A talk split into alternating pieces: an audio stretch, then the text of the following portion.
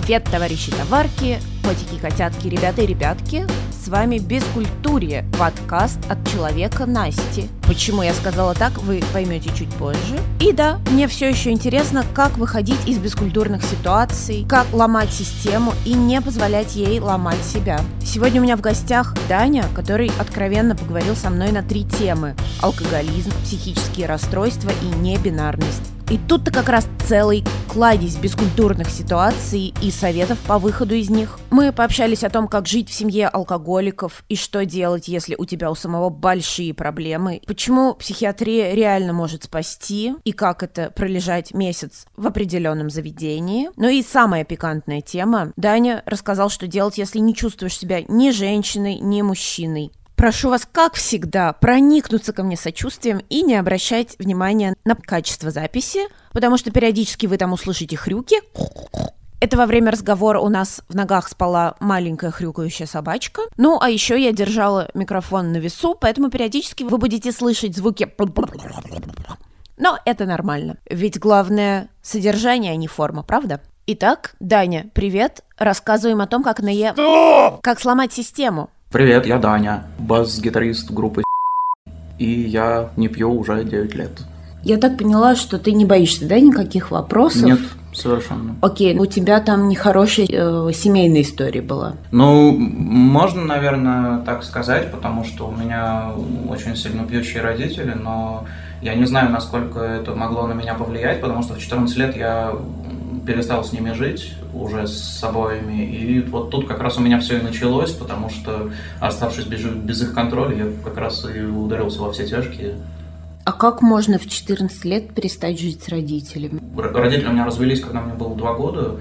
Я жил у отца в новой семье, где кроме меня было еще трое. Нам было достаточно тяжело, тесно было в этой компании. И мне уже как бы, в подростковом возрасте начало не хватать там какой-то личной свободы и так далее. Я, в общем, как-то вот, психанул, что называется, собрал вещи и уехал.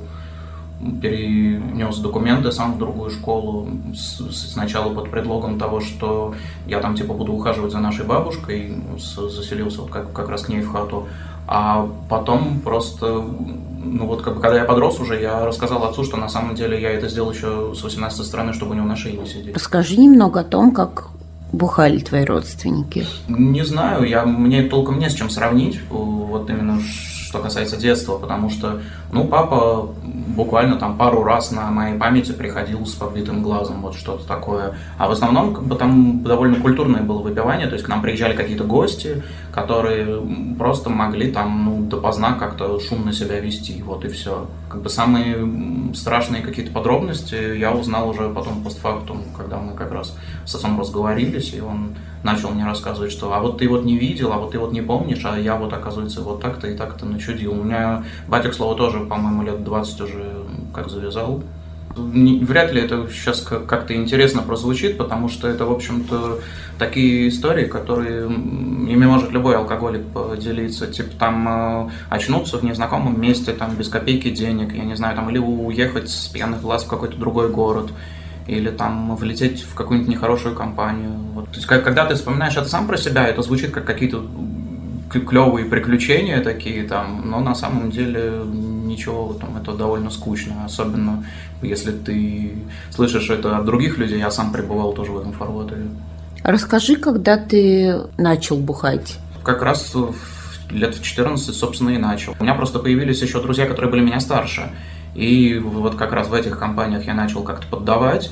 Ну и все случилось довольно быстро, потому что э, вот я был довольно таким домашним, хорошо учащимся мальчиком, а когда я переехал и начал употреблять, вот годам там к 16, когда я заканчивал школу, это привело к тому, что я уже еле закончил. Я там практически перестал туда ходить, я все экзамены там сдавал на сплошные тройки. Я не пил тогда еще ничего крепкого, но пиво, вот я могу рассказать, что Йорш. Крепкие всякие пиво, Балтика 9 там и так далее. Подожди, что такое Йорш? Мне казалось, Йорш это пиво с какой-то водкой, нет? Ну, нет, да так-то мы и не убивались. У нас, ну, не знаю, почему-то водка оказалась то ли дорогой, то ли что-то такое. Пиво было дешево, и как-то вот просто самые крепкие там сорта какие-то выбирали. Вот, очень хорошо помню, что в 2000 году пиво всем надоело, и начали пить отвертку, а потом какие-то другие, ну вот как раз очень популярные тогда коктейли в жестяных банках. Трофи. Трофи, да, там, а, ну, сейчас Ягуар, короче.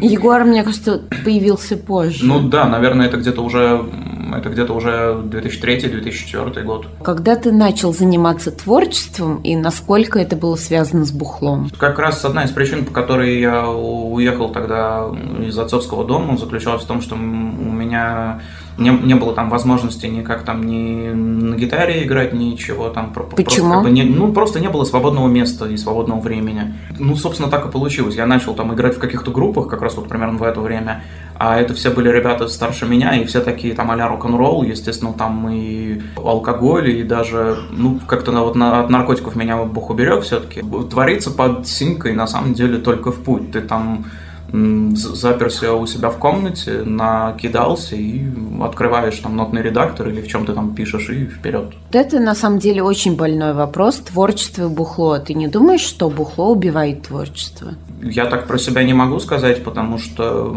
ну, оно мне не мешало никогда. Как раз наоборот, когда я завязал, я столкнулся с тем, что а, опа, оказывается, самая главная вещь, которая меня все это время вдохновляла, вот ее, блин, нету, и надо как-то заново учиться. Никогда не было такого, что ты, например, под бухлом пишешь какую-нибудь песню и думаешь, о, это офигительно, а потом когда протрезвеешь, слушаешь это и думаешь, что за фигня, Нет, что за... нет, Серьезно? ни- никогда такого не было. Блин, ну это, это хреновая антипропаганда бухла. Ну да, к сожалению. Да, я, наверное, сразу скажу тогда, что как бы мой будь э, алкогольный и уже антиалкогольный, это мой личный выбор. Я никогда в жизни никого не лечил, что типа водка, яд, понятненько. То есть, как бы, если кто-то может с этим справляться без того, чтобы вот надо бросать, то как бы ради бога. Как ты понял, что все это выходит из-под контроля? На пике своего, значит, романа с алкоголем я пил уже просто водку. В понедельник я шел с работы, заходил в магазин, покупал 0,5. Где-то я его, к, значит, ко вторнику вечеру приканчивал. В среду я шел После работы покупал еще один 0,5. Он у меня заканчивался, соответственно, тоже вот к четвергу вечера.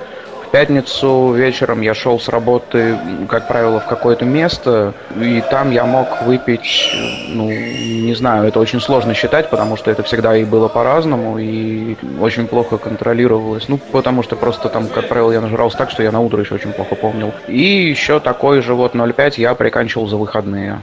В какой момент ты понял, что пора завязывать с этим? Я могу сейчас назвать даже конкретную дату. Это было 27 а, сентября 2010 года.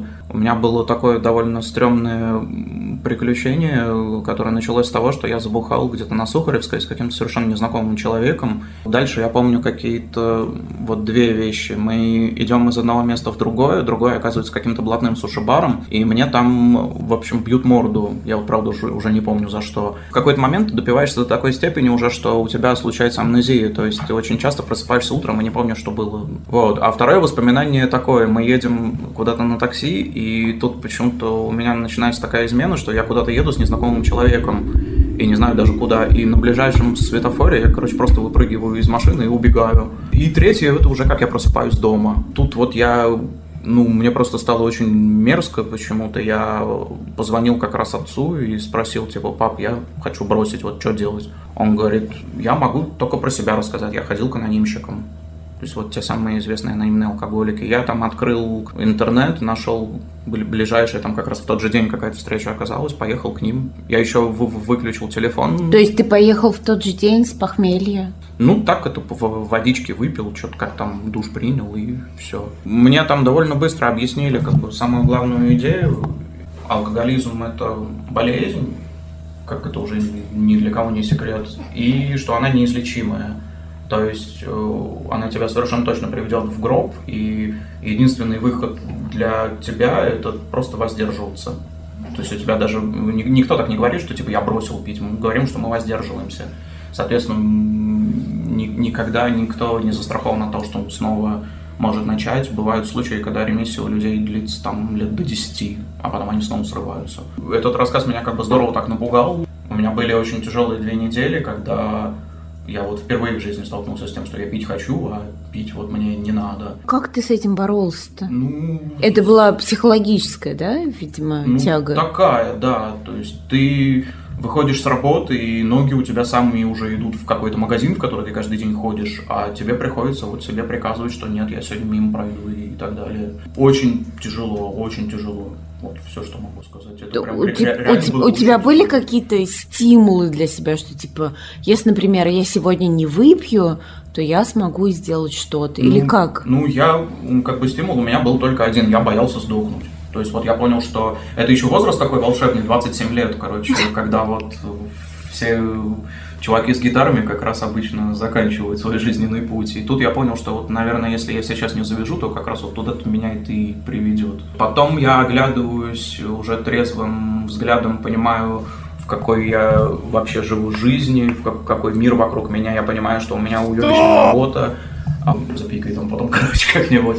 А, я понимаю, что у меня разрушенный дом, то есть вот натурально разрушенный. Я понимаю, что я живу в одной хате с э, людьми, которые бухают там ночью напролет, и я прихожу от этого в такой ужас, что первое, вот, что я делаю, я собираю вещи, короче, съезжаю на съемную хату. Потом я начинаю думать о том, что за все это время случилось с моей личной жизнью, а ну, теперь становится понятно, что много раз меня бросали за то, что я бухаю. Ну и когда ты вот начинаешь это все как-то в кучу собирать, э, ты понимаешь, что ты очень много уже пропустил, и как бы сейчас хорошо, если ты там хотя бы половину наверстаешь. Вот это, в принципе, под- подтягивает как бы м, жить дальше. Со мной, правда, потом через год случилась э, немного обратная штука, ну, переключилась, что, наверное, теперь, когда я бросил бухать, я могу наоборот все на свете. И у тебя вырастают такие крылья, короче, со спиной, типа там, вау, можно там, наконец-то, я не знаю, там, вот первое, например, что я сделал, это накопил там немножко бабла, получил за грань, и впервые в жизни съездил за границу. Но это ведь можно было сделать, и когда ты бухаешь. Нет, это невозможно сделать, когда ты бухаешь, потому что как-то незаметным образом все деньги, сколько бы ты ни зарабатывал, у тебя уходят вот именно вот на это. У ребят, которые бухают, денег обычно никогда не бывает. Ну, то есть это у них на нормальные вещи денег не бывает. На бухло-то они находят. Слушай, ну неужели ты просто вот так взял и перестал бухать? То есть не было какого-то переходного периода, когда ты понемногу переставал Нет, бухать? нет. Вот просто нет. взял и перестал? Ну, я вот так вот по из серии понемногу э, как бы пробовал, понял, что это не работает. Если ты понемногу бухаешь, ты никуда не деваешься от того факта, что ты все равно пьешь. И когда у тебя случаются такие моменты, типа, а вот может быть сегодня чуть побольше, ну только сегодня, короче, это не работает, нет. То есть у тебя срывов не было за все эти сколько лет? Ну вот уже 9, да. вот. И не хочется. лет. Нет, совершенно. Ну, я научился просто как бы жить без алкоголя. Оказывается, что это тоже возможно. Так, окей, тогда такой вопрос. У тебя же наверняка были дофига людей, которые с тобой бухали. Вот эти вот люди Да. сохранились? Нет, отвалились. Все отвалились? буквально, да, в течение Вообще все? месяца двух, да. Надо, наверное, назвать вещи своими именами. После того, как я завязал, я стал чуть более успешным человеком. Соответственно, у меня возникла... Звучит пафосно. Ну вот, я не хочу, чтобы это действительно как-то пафосно звучало, но я, типа, наконец-то начал общаться с нормальными, здоровыми людьми. Как с родственниками быть? Они же продолжают бухать у тебя? Они, к сожалению, все поумирали. Да, когда я вернулся на свою хату, первое, что я обнаружил, что у меня, короче, от голода умерла кошка. Я ее просто не смог забрать с собой на съемное жилье, и она осталась там. Ну и, в общем, мои пьющие родственники заморили ее голодом. Потом, буквально через пару лет у меня умер дядя, который вот тоже как бы выпивал.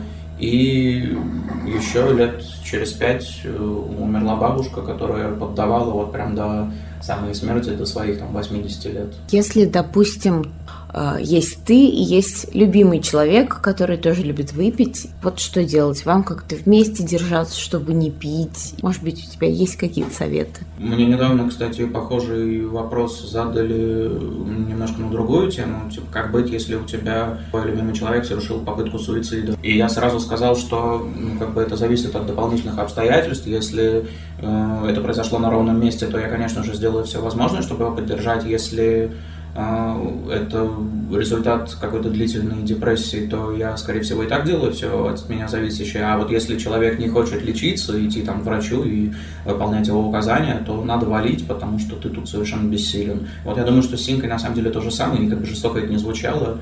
надо действительно уходить. Ну, либо ты берешь э, на себя такую ответственность, что типа я выведу этого человека из алкоголизма. Ты просто начинаешь э, зависеть от него, ты погружаешь в это дело всю свою жизнь. Ты не занимаешься больше ничем там. Все, ты тоже пропадаешь, ты тоже вот это называется созависимость. Я тут буквально на днях читала статистику, что типа за последний год потребление алкоголя в России снизилось. Ну, у меня есть такое ощущение на самом деле. То есть, Ты серьезно? Ну, я не знаю насчет статистики, как бы я совершенно точно могу сказать, что ну, вот как бы современные детишки там лет до 20 синьку вообще не признают, то есть это просто тупо не модно. Бухать стало не модно, бухать стало западло. Вот с таким вот я столкнулся. То есть, типа, там, когда ты рассказываешь своим сверстникам даже про все эти приключения, все говорят, вау, там круто, а вот они говорят, фу. Вот, причем это случилось буквально там, типа, вот за последние там пару лет. То есть я помню, ну, я не знаю, там в середине десятых было модно там пить какое-то дешевое вино, даже был, был такой стереотип там про девушек, которые пьют дешевое винишко, что-то такое.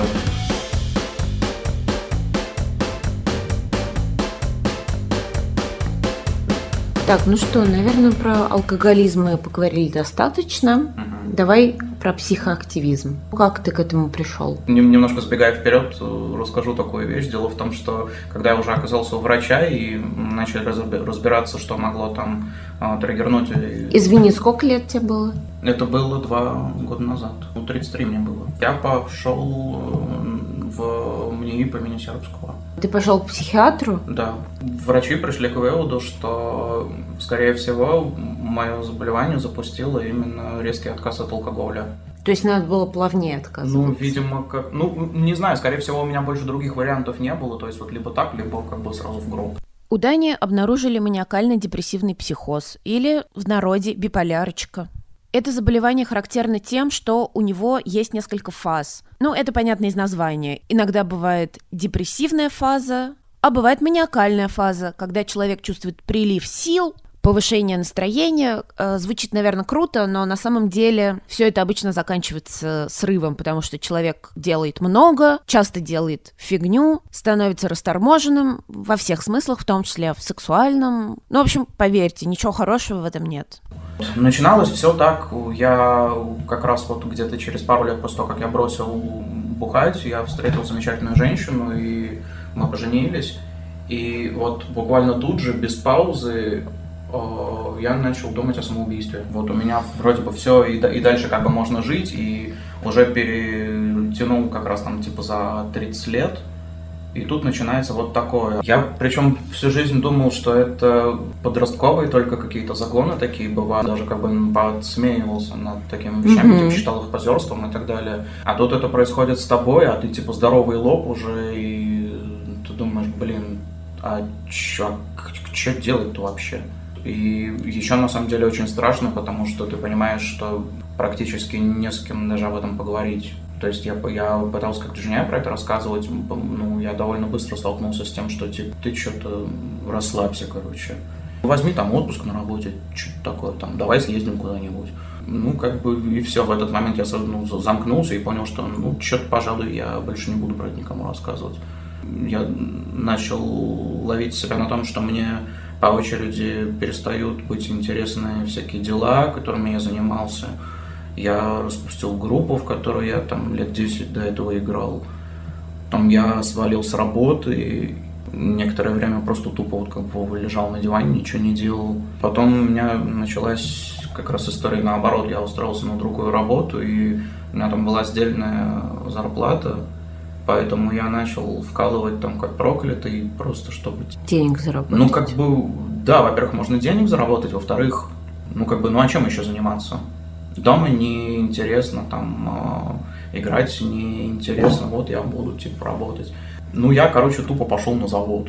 Я работал на складе готовой продукции комплектовщиком. То есть это постоянная работа, когда ты что-то делаешь? Ну да. Ну это клево, на самом деле. Ну, как это клево? Мне это задним числом помогло, потому что меня заметил там кто-то из клиентов и схантил, короче, потом в хорошее место, где вот я, собственно, сейчас работаю, сразу, короче, начальником склада. Влезал туда как бы с головой, просто чтобы тупо больше ни о чем не думать. И там я впервые в жизни заработал шестизначную сумму за месяц, например. Правда, потом ты в какой-то момент понимаешь, что деньги как бы деньгами, а девать тебе их все равно некуда. И да, типа правда.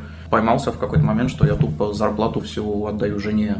Ну, а потом в какой-то момент у нас начали отношения портиться уже и с ней, потому что я начал ну, охладевать и сам к ней, и она явно меня считала уже там кем-то не тем. Ну, грубо говоря, да, не тем, там, за кого она замуж выходила. Тогда я как раз впервые сказал, что мне, наверное, надо пойти к врачу, и я сходил там, короче, к одному, к другому участнику. В общем, примерно стало понятно, что дело, видимо, в психиатрии, и надо куда-то двигаться в эту сторону. Надо отдать ей должное, что она до последнего момента меня поддерживала, насколько это возможно. Если у тебя нету сил там э, позвонить врачу, ну давай я позвоню. Вот, у меня в какой-то момент уже был довольно острый психоз, вот в прошлом году, когда я тупо два дня или три лежал у себя в комнате и, простите, ревел и она вызвала даже мне скорую. Теперь я знаю, короче, что скорая психиатрии не приезжает, если ты нигде не стоишь на учете. Ты в итоге приехала скорая? Нет, нет, нет, они так и сказали. Мне потом как бы, с фактом уже рассказали, что приезжают только после ну, попыток суицида. Понятно. Врачи, ну, их нельзя за это винить, но они боятся связываться с суицидниками, потому что,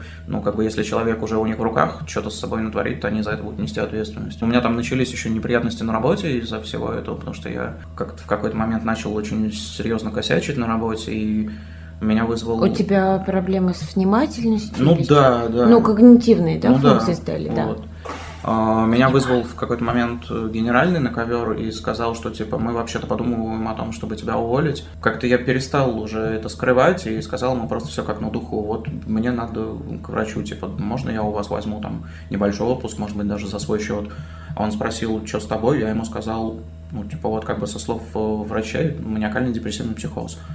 Он тут же развернулся на 180 градусов и сказал, что вот тебе полный карт-бланш, лежи там сколько хочешь, главное, ну, типа, ты нам нужен здоровым. Потом, по факту, я узнал, что у него жена, короче, лет пять уже лечится тоже от этого. Я полежал в МНИИП, меня когда привезли, э, начали оформлять, собрали у меня паспорт, взяли какие-то анализы, достаточно скрупулезно переписали а, все мои татуировки и пирсинг. Это на самом деле важно, то есть э, все повреждения тела, короче, если они на осмотре выявлены, надо, чтобы за время госпитализации у меня новых не появилось, я так понял. Отвели в палат. Здесь, значит, был такой сюрприз, поскольку я сразу сказал, там еще в момент первичного приема, что, значит, в анамнезе у меня алкоголизм, меня определили в отделение, которое как раз вот для людей с зависимостями. Алкоголики, люди с наркоманией, и так далее, и так далее. Вот, соответственно, это отделение чуть строже по режиму. Вещи при заселении очень тщательно пересматривают на предмет там, чтобы ты ну, чего-то запрещенного не пронес. Первое время не выпускают на улицу. Это примерно недели две где-то длится. То есть ты сидишь просто в палате у себя, но можешь там по отделению ходить туда-сюда, и, собственно, на этом все. Тебе опускают посетителей, но требуют от тебя такую вещь, ты должен написать в бумажке э, фамилию, имя, отчество человека, которого, ну, ты сам хочешь, чтобы он тебя навещал. На самом деле условия проще и легче, чем можно себе представлять. То есть э, вполне себе можно курить, например.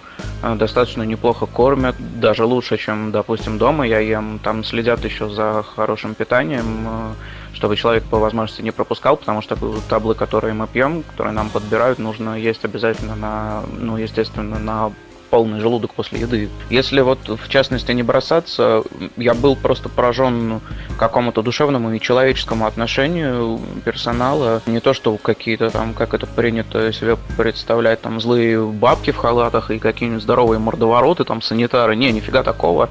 С тобой очень ласково и вежливо разговаривают.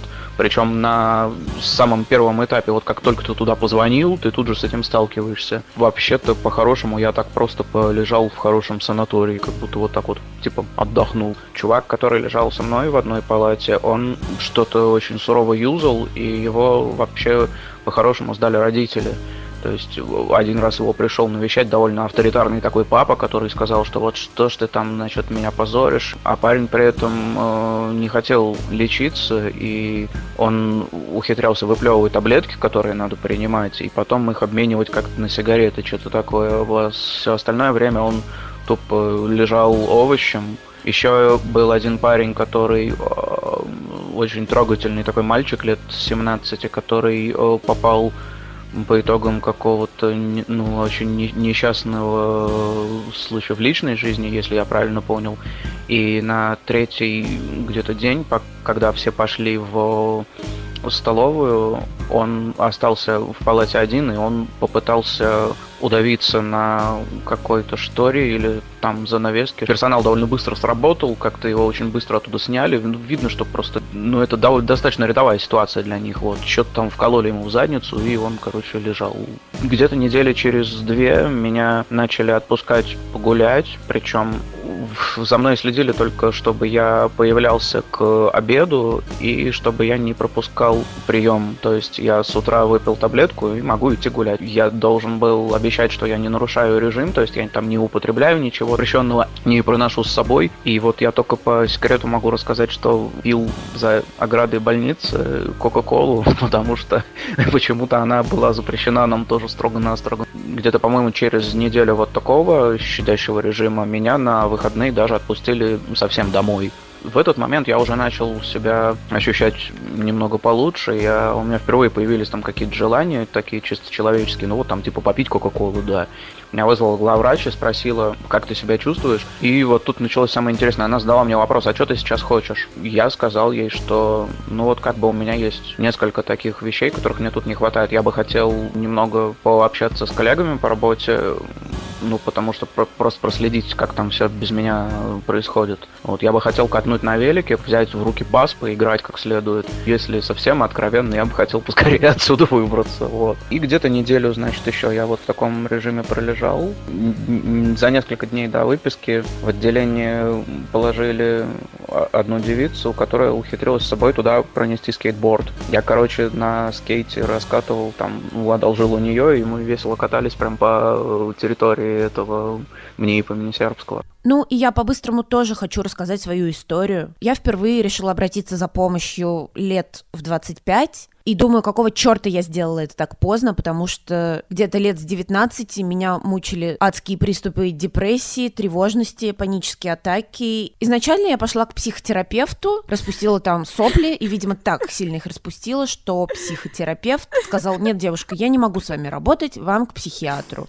Я подумала, слабак. Пошла к другому психотерапевту, который сказал мне, в общем, то же самое. Так что я поняла, что да, видимо, придется идти пить таблетки. Честно говоря, я этого очень боялась. Я помню день, когда я шла с рецептом в аптеку, и мне казалось, что я тону в какой-то черной жиже, и отныне все будет очень и очень плохо. Первое время так оно и было. А все потому, что я, в отличие от Дани, не согласилась лечь в больницу, сказала, давайте так подберем мне таблетки. И это было большой ошибкой, потому что Таблетки меня довольно долго не могли подобрать, меня мучили дикие побочки, лучше мне не становилось. Но плакаться я вам не хочу, потому что в итоге мне подобрали подходящие таблетки, которые я пью уже несколько лет с перерывами, и они реально улучшают качество жизни. Я верю в эти таблетки, я знаю, что они работают, так что всем, кому хреново, я советую пойти к психиатру и попросить назначить лекарство, потому что ничего страшного в этом нет. А качество жизни, еще раз повторюсь, потому что эта фраза звучит очень по-взрослому, улучшится.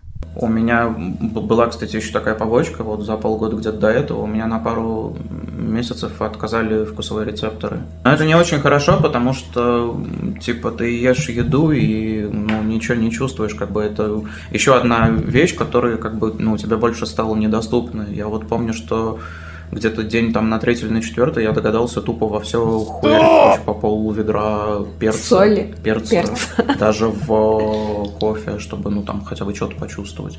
Мне повезло, что я как-то ну, попал сразу к хорошим врачам, и мне подобрали схему буквально вот там в течение недели, которая хорошо на, на мне работала. И я до сих пор пью те же самые лекарства, вот уже больше года отлично себя чувствую. А, настолько осознанно, насколько не чувствовал никогда в жизни. Я вот э, понял, что Ну, как бы я даже не знал все это время, кто я такой, и ну, как будто там ты заново переживаешь даже тело свое.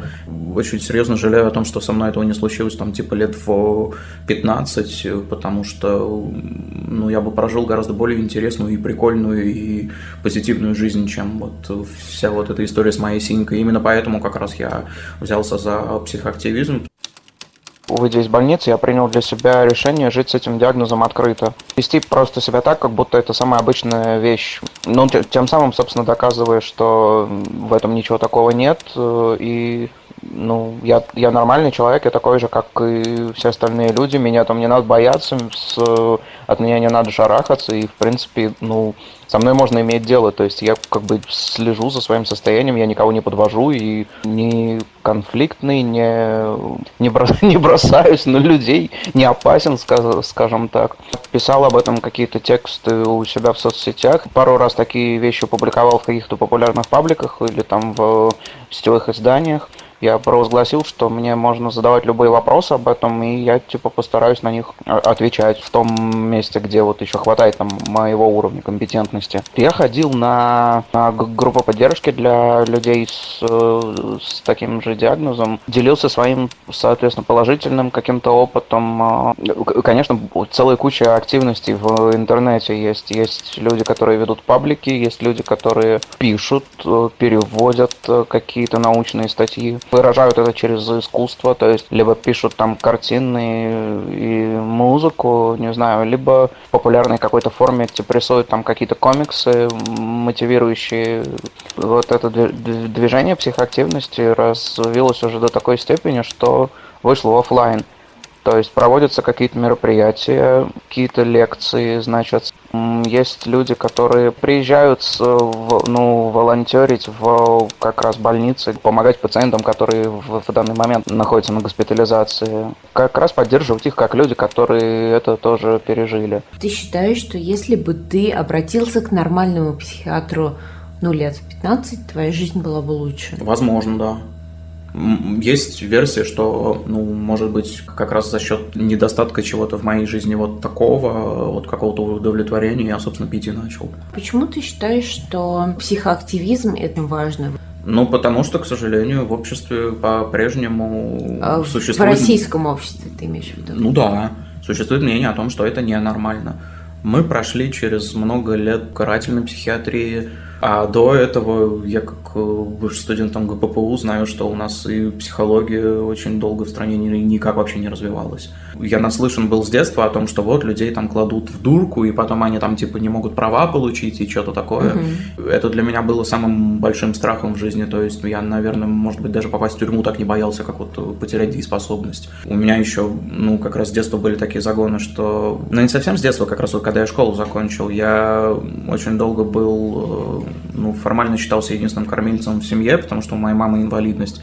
И для меня, типа, попасть э, в дурдом, как бы, чисто теоретически означало еще так вероятность, что я не смогу зарабатывать деньги не только для себя, но и для своей семьи. Но если ты сходишь к э, психотерапевту вреда не будет. Это типа самое безопасное, что ты можешь сделать. А если психотерапевт заметит как раз, что с тобой что-то не то и тебе нужна психиатрическая помощь, он с, с наибольшей вероятностью сам тебя туда направит. Ну, то есть со мной так и было. Я сходил в платную клинику к психотерапевту, а он, короче, сказал, типа, у тебя, судя по всему, действительно МДП, и мы с этим ничего сделать не можем, и с тревожностью мы с твоей ничего сделать не можем, но вот попробуй записаться вот сюда. Таблетки – это первое, чем надо заняться, потому что это правда. психотерапией можно заниматься только после того, как уже какие-то да, физические симптомы Да, да, да. Снимаются. То есть мне сказали, что типа вы сначала успокойтесь немного, ну, да. а потом мы с вами поговорим. Ну да.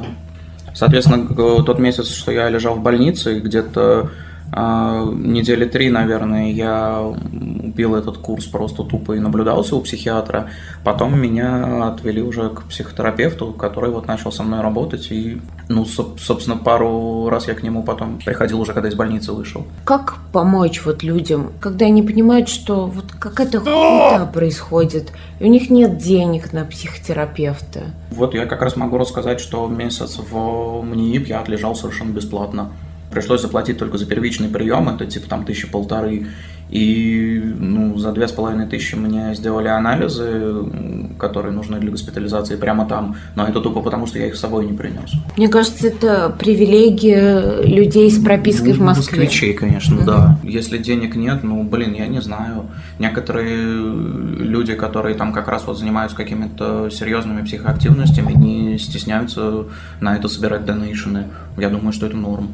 У меня недавно был похожий случай, когда у меня закончились, э, ну, короче, деньги у меня были, а у меня закончился рецепт, который мне на год выдавали, и я попросил, типа, у друзей, ну, у тех, кто там, типа, коллеги по диагнозу, одолжите мне, пожалуйста, таблеток вот там на неделю, я вам как только рецепт новый сделаю, верну обязательно.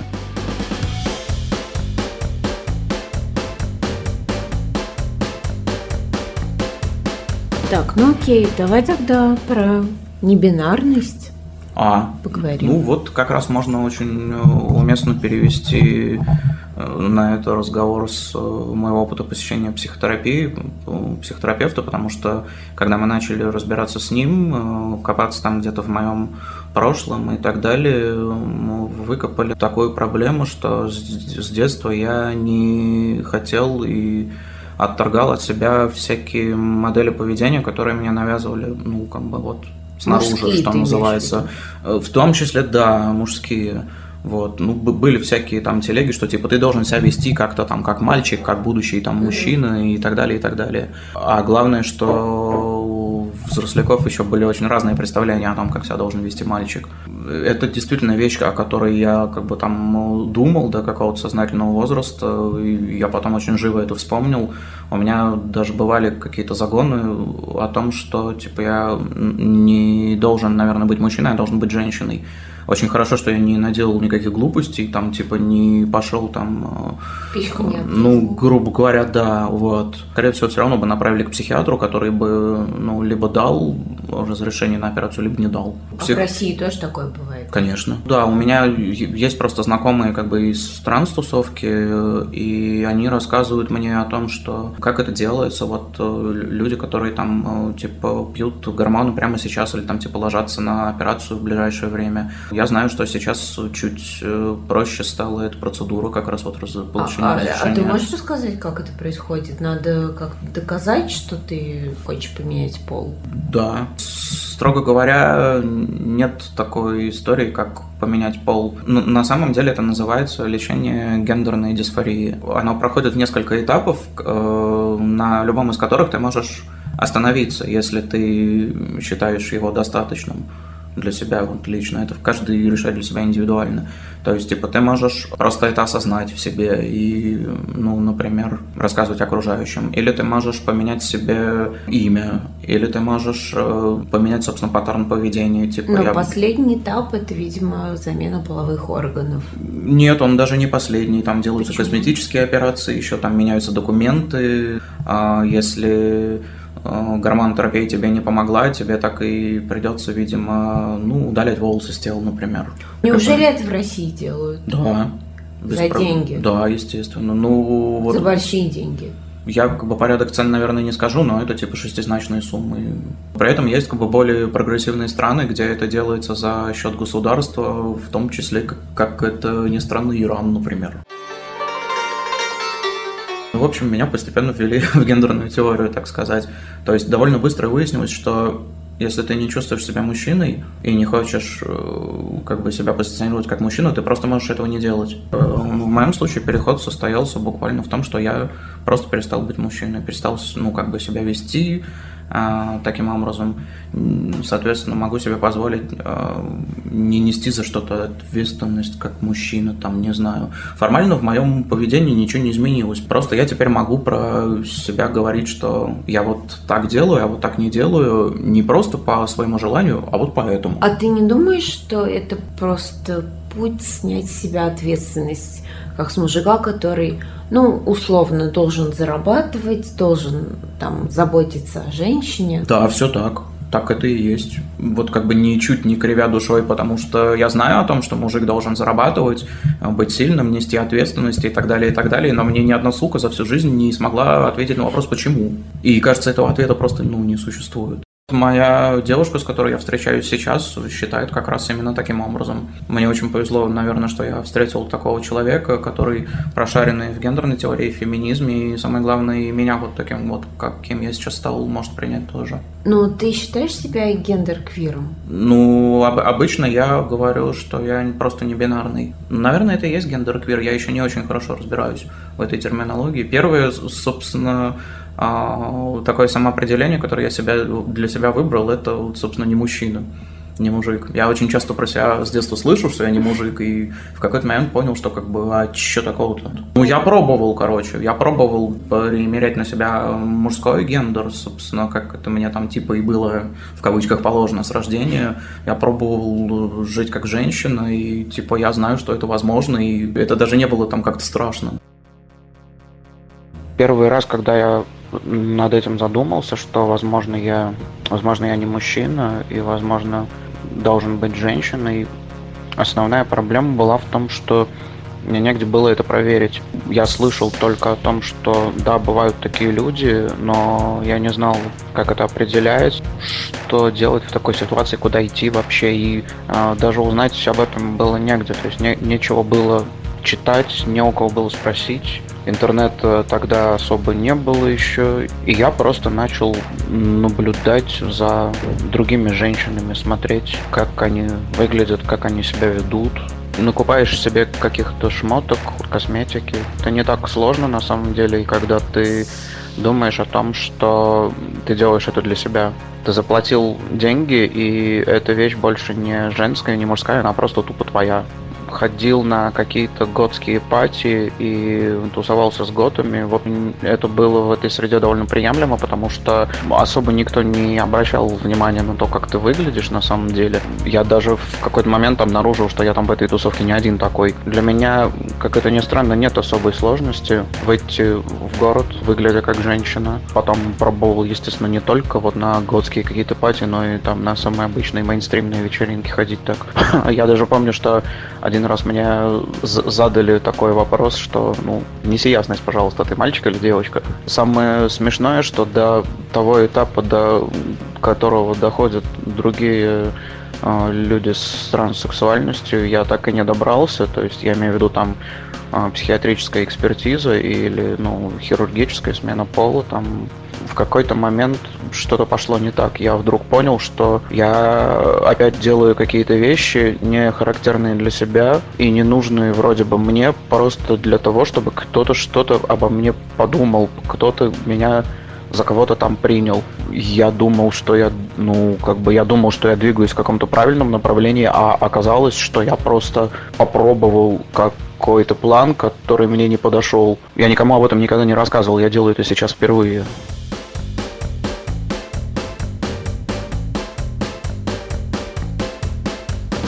Ну что, давай закругляться и сделаем какой-нибудь глобальный вывод из всего этого. Вывод, я на самом деле бы, наверное, сказал, что это не истина в последней инстанции, все, что я сейчас рассказал, и это, ну, мое личное решение, потому что просто вот в результате всего, что вот я сделал со своей жизнью, лично я чувствую себя хорошо. Очень многие люди как бы не принимают гендерную теорию на веру, и считают, что это все полная чушь, и как бы это тоже ок, потому что вопрос только в том, во что веришь лично ты, и в том, от чего лично тебе хорошо. То есть бывают люди, которые верят в Бога и считают, что Он им помогает, и им типа от этого норм. Тут как бы ровно та же история. Мне не важно, правда это или нет, главное, чтобы я себя, что я себя от этого хорошо чувствую. Главный вопрос. Как? Ты сейчас... Кем ты себя чувствуешь? Я, ну, ну просто типа человек. И при этом ты встречаешься с женщиной. Ну да. Но я на самом деле, если честно, как бы встречаюсь с женщинами только сейчас. У меня бывали романы с мужчинами. Однополые отношения ничем не отличаются от гетеросексуальных. Расставим вещи по местам. То есть ты пробовал и с мужчинами, и с женщинами, но в итоге... Никаких итогов пока.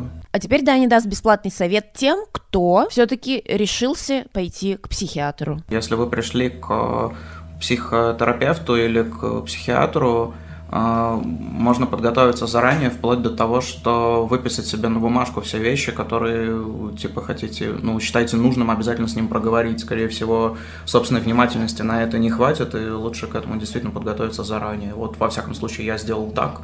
Даже в этом случае все равно можно что-то забыть. Например, меня врач огорошил вопросом, типа, а были ли у вас э, черепно-мозговые травмы? Я что-то вот про это забыл совсем. Ну, ну, потому что у меня бывали, да. Правда, попадались довольно кривые психотерапевты, которые, типа, там один меня направил к какой-то бабке, знахарке. Ну, серьезно, другой там... Такое бывает? Да. Ну-ка, расскажи. А это вот, кстати, как раз тех, которые за бабло частники. Ты пошел к бабке? Ебал я всех этих Эх, бабок. жаль, а был, была бы хорошая Не я, история. не, я могу рассказать по секрету, что я пошел действительно в церковь. Я очень долго пытался быть э, верующим человеком, но я просто воспитан еще в верующей семье, и для меня как раз... Верующей, пьющей семье. Ну, одно другому как, собственно, мешает. Мне кажется, наоборот, дополняет. Ну, возможно, да. Короче, э, я пошел в церковь на исповедь, и я в какой-то момент понял, что... Ну, то есть я сразу вышел оттуда с мыслью о том, что что-то тут, короче, лажа какая-то, надо действительно идти в, в больницу. Даня, спасибо большое, что поделился. Это как раз тот контент, которым мне хотелось заниматься, чтобы было и увлекательно, и полезно. И надеюсь, товарищи товарки, для вас это тоже оказалось занимательно и, может быть, даже применимо на практике. Если у вас есть похожие истории, пишите на подкаст cultureless собака gmail.com и обязательно оставляйте комментарии, оставляйте лайки. Да, да, я буду каждый раз призывать вас это делать, потому что это важно. Каждое сердечко, на нажатие которого вы тратите одну секунду, это как тепленькая винишка для моего сердца. Поэтому, ребят, не пропадайте, не пропаду и я. Это было Бескультурье. Настя, всем пока.